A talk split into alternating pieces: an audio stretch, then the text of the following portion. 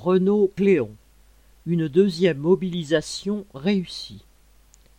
Depuis les assemblées générales du lundi 4 octobre, qui avaient regroupé plus de 500 travailleurs sur les différentes équipes, les discussions n'ont pas cessé dans les ateliers de Renault-Cléon.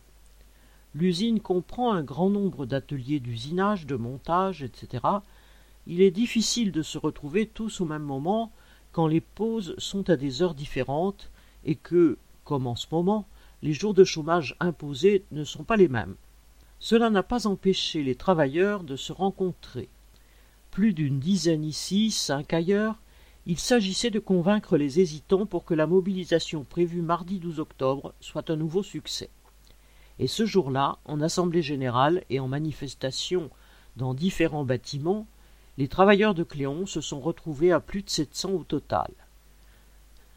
Non, salaire bloqué. Au contraire, il faut les augmenter. C'est pas à Billancourt, c'est pas dans les salons qu'on obtiendra satisfaction. C'est par la lutte, c'est par l'action, pouvait-on entendre.